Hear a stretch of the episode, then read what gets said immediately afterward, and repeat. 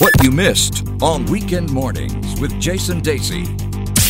Time for Beautiful Places here on Money FM 89.3. Neil Humphreys, the author, satirist, and newspaper columnist, every week picks somewhere wonderful to visit uh, in our region, usually in Singapore. Today we've picked one of my favourite places, Little Yes. India and uh, Serangoon Road. Well, we've been there many times, haven't we? Yeah. We've recorded podcasts and radio shows there in the past. Gone for food? Uh, many times. I mean, I love Little India. I make no secret of it. It's featured prominently in all of my books, and for many reasons. The, the most obvious being that I love the place, but also because I think it gets a little bit of a bad press, sometimes unfairly, which I'll, I'll get to in a moment. But one of my first experiences, 1996. So what is that? 22 years ago, someone took me to Little India.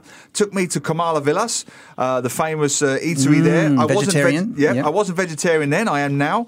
But Komala Vilas is the oldest restaurant in Little India, South Indian vegetarian restaurant, opened in 1947. Still, interestingly, uh, in family hands, the same family, which I think is very important in this day and age. You know, it gets passed father to son. It's great. They claim, and this is very interesting for our foodies among our listeners.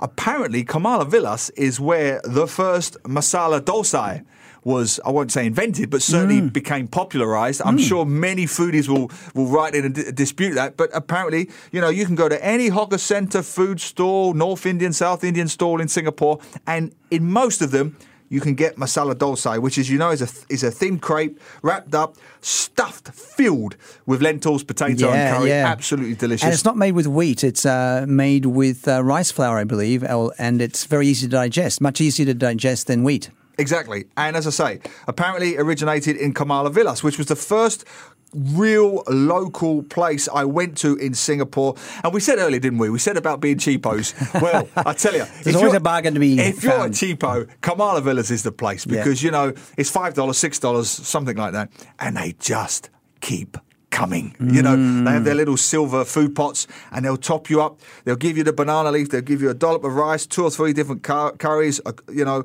uh, there'll be a dal and, and one or two others. And they just keep coming back until you are rolled out of that restaurant. I love it. I take everybody there. And last year, in fact, a delegation from the University of Manchester, where I went, they got in touch with me. And. That's they where said, you went to school, right, in the UK? Yes, that's right. I went there's my alma mater, and uh, they got in touch with me and they said they're sending a delegation of students to Singapore. Uh, they want to interview you about living in Singapore, working in Singapore. Where do you take them? First place was Little India. That was top of my list. We went and had makan. We we ate at uh, at uh, Komala Vilas, which they absolutely loved. There were two Indians in the group, two British Indians in the group. Mm. Were they and e- impressed? and even they thought it was top notch, you know. Um, and yeah, took them around Little India. I mean, everything you want is in Little India. If if you love the heritage and the history, well, we all know it goes back to the early 19th uh, century, 1828. It- the area roughly borders Selegie Road and Lavender Street. Um, lots of famous names: Dunlop Street, Clive Street, named after famous uh, European Eurasian families there.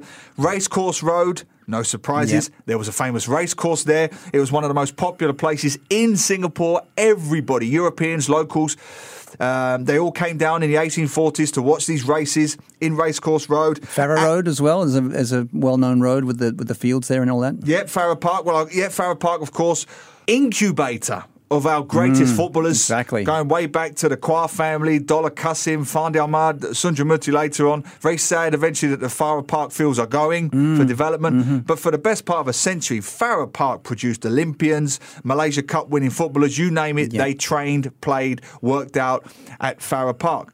Um, and, and, and the roads, I mean, it used to be a cattle place, a place for herding cattle, hence Buffalo Road, Kerbau Road, which is mm. the Malay word for buffalo. Yep. So you've got your history there. You've got your architecture there, and I like Little India because it's scruffy. I'm a scruffy guy. It's a bit of a no holds bar. You know, Singapore's got a reputation for being very clean and Yeah, sanitized and yep. sterile. And look, let's not sugarcoat it. There is some truth in that. Mm, but, that's not you- a bad thing in many ways. no, it's not. Look, I always say, you know, Don't get me started, Jason, Mm. on poverty tourists. Now, these are the guys, backpackers, gap year students who come from Europe and they want to see poverty Mm. in all its glory. And I'm sick to the back teeth of these Western backpacker poverty tourists because they come to me, they, they, they message me on Facebook and they ask for advice and they say, We go to Bangkok and it's so scruffy. And we go to the rivers of Bangkok and we see people washing their laundry in the, in the river and it's so authentic. And we don't get that in Singapore. Mm. Well, I'm so sorry that Singapore is not a third world nation anymore. Yeah. So you don't get your cool Instagram photos to send back to your backpacker friends. Mm. We are what we are. Singapore is a great place to live. Mm. And that's the key difference. And the backpackers, they make me laugh. They go to Vietnam and they go to Thailand and they go to Cambodia. And these are all great countries. But if these guys want to work, Yeah. they come here. Yeah. If they want to live, they come here. But the backpackers, so they love Little India because it's a little bit scruffy And there's a backpackers uh, and there's lots of and all that backpackers stuff. hostels there, and it's a great place, and it's a little bit rough around the edges, but it is an authentic Singaporean experience. So you've got all of the architecture, the the, the, the two-story shop houses, hundred years old. Some of them have been beautifully preserved. You've got the wonderfully eclectic, weird, insane Mustafa Shopping Centre. Oh, I love it. Oh, 24 what a hours. shop. What a shop. it is the only place where you can get, and I've done this and I've seen this, you can get garden fertilizer, tyre repair kits for your cars, and toilet seat covers on the same shelf. I have seen this, ladies and gentlemen. It is documented in one of my. I can only imagine that when they were planning that section, they thought, you're always going to get that one customer who needs a tyre repair kit for his car, a fertilizer for his garden that he doesn't have, and most importantly of all, a toilet seat cover. But didn't you buy your Linda McCartney uh, vegetarian I meals did. there? I did. It's the only place I found Linda McCartney pies. It's the only place I can find shoes to fit me. I've got feet like Coco the Clown, Mm. Yep. size 14. I can get them in Mustafa's. I can get shirts Mm. in Mustafa's. I can get vegetarian food in Mustafa's. And then And 24 hours, you go to there at 2 in the 24 morning. hours. and there's a, I made a documentary about Little India. People don't often realise there's a Little India, but this is not known so commonly. Just across from Mustafa is actually Little Bangladesh. I didn't know that. Didn't know that. I made a documentary hmm. about it. You know, the poor Bangladeshis often overlooked, but there's one small street directly opposite from Mustafa that is commonly known as Little Bangladesh, where the Bangladeshi workers hang out on the weekends. So all of these little enclaves are there in Little India. But I always come back to the food. I mean, I am a vegetarian, so I'm slightly biased in that regard. But you've got the Madras New Woodlands restaurant, you've got Khan's restaurant, you've got Stop North right there because you know Madras New uh, Famous. Yeah, famous, and that, that's where I celebrated my 40th birthday. Wow. the um, Madras uh, Woodlands um, restaurant. I, I got a whole group of friends there. When I just arrived in Singapore, I used to live in the Holland area just for a few months. Every day, I would travel to Little India for lunch on the way to work. I was working in the afternoon, and I would stop at that Yeah. They knew me, and I think they wanted to give me a job as a waiter after a while because I was there so often. But I'd get my food and then I'd go on and I'd pack something for dinner as well. I just love that restaurant. And, Oh.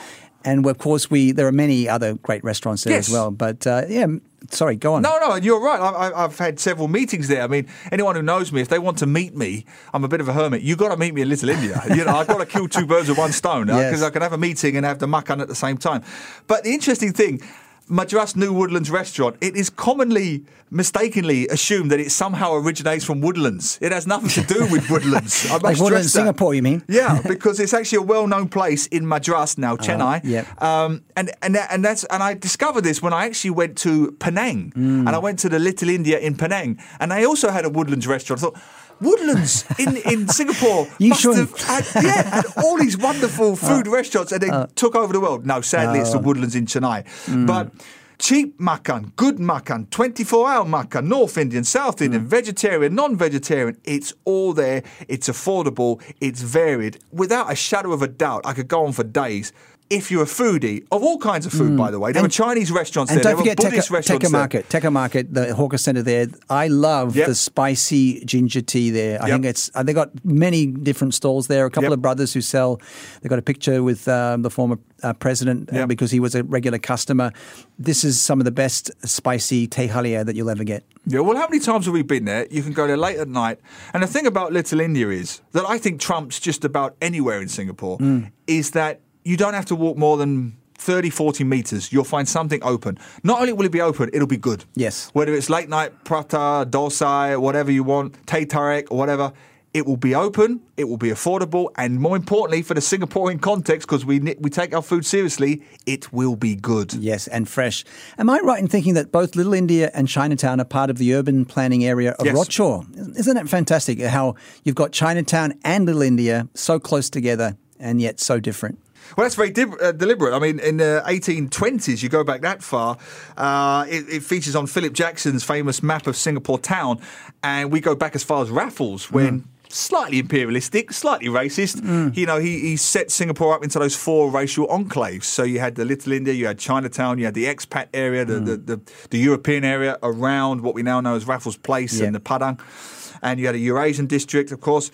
Um, that was that was set in stone very, very early on, and has kind of followed it through. And of course, the Um, Malay village is very close and too. Malay Village, of course, uh, uh, uh, around the Geylang area, Yeah. and at the top of uh, we mentioned before, the top of Joo Chiat, there, Mm. very popular Malay area. But the thing about Little India is because you have North Indian, South Indian, Muslim food, it you will see everybody there, and because you have a vegetarian element there as well, you get a lot of Buddhist places there as well, a lot of Buddhist Mm. type cuisine, Chinese cuisine. So you'll find. You know, this myth about um, it's just a place where Indians and Bangladeshis hang out, that is a complete myth.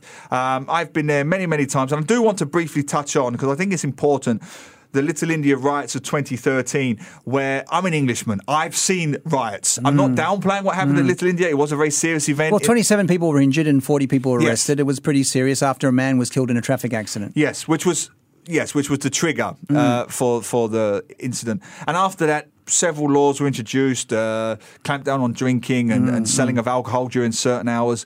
But I do think it's very important to stress this point because one or two comments were made by one or two people who should have known better, suggesting that Little India was somehow unsafe. Mm. I have to say that is complete nonsense. I have taken my daughter six, seven, eight, nine, ten years old to Little India at all hours. First thing in the morning, quite late at night. Mm. You always felt comfortable? Always. And I, families, makan at six, seven, eight, nine in the morning, late at night.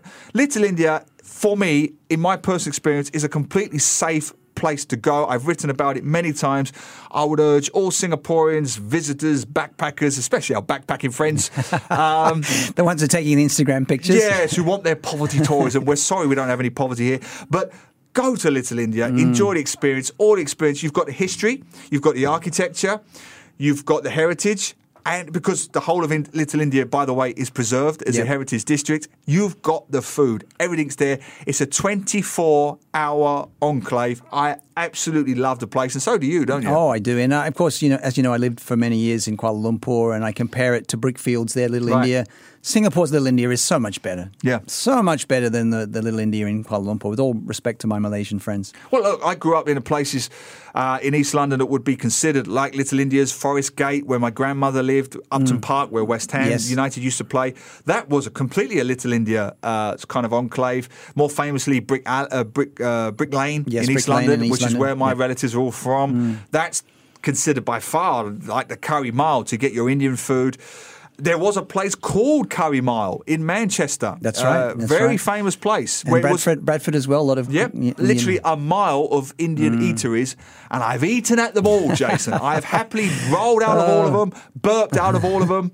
I still put Little India number one. There we have it. Serangoon Road, Little India. This has been Beautiful Places with Neil Humphreys, the acclaimed author and the newspaper columnist, right here on Money FM 89.3.